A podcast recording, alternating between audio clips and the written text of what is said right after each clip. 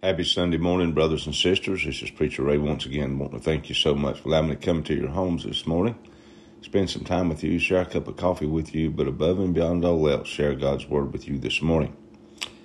One of the hardest lessons you may face in life is learning not to avenge yourself.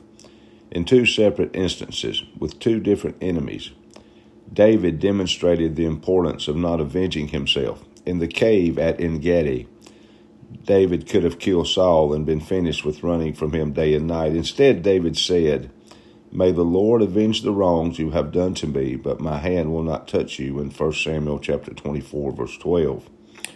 Abigail stopped David as he was on his way to avenge himself upon Nabal. David thanked her for keeping him from shedding blood that day and from avenging himself with his own hands in chapter 25 verse 33. How easy is it to take matters into our own hands, even though God has said, Vengeance is mine, I will repay in Romans chapter 12, verse 19. The devil may have sent a person to try to pull you into the natural realm.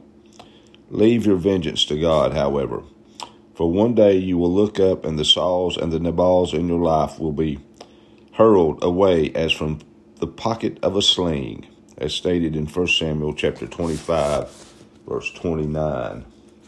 Daily reading scriptures today is 1 Samuel chapter 24, verse 1 through chapter 25, verse 44, Psalms 116, verses 1 through 19, Proverbs chapter 15, verses 20 and 21, John chapter 10, verses 22 through 42. Thank you for joining in with me this morning. God bless. Jesus loves you, and I love you. Thank you.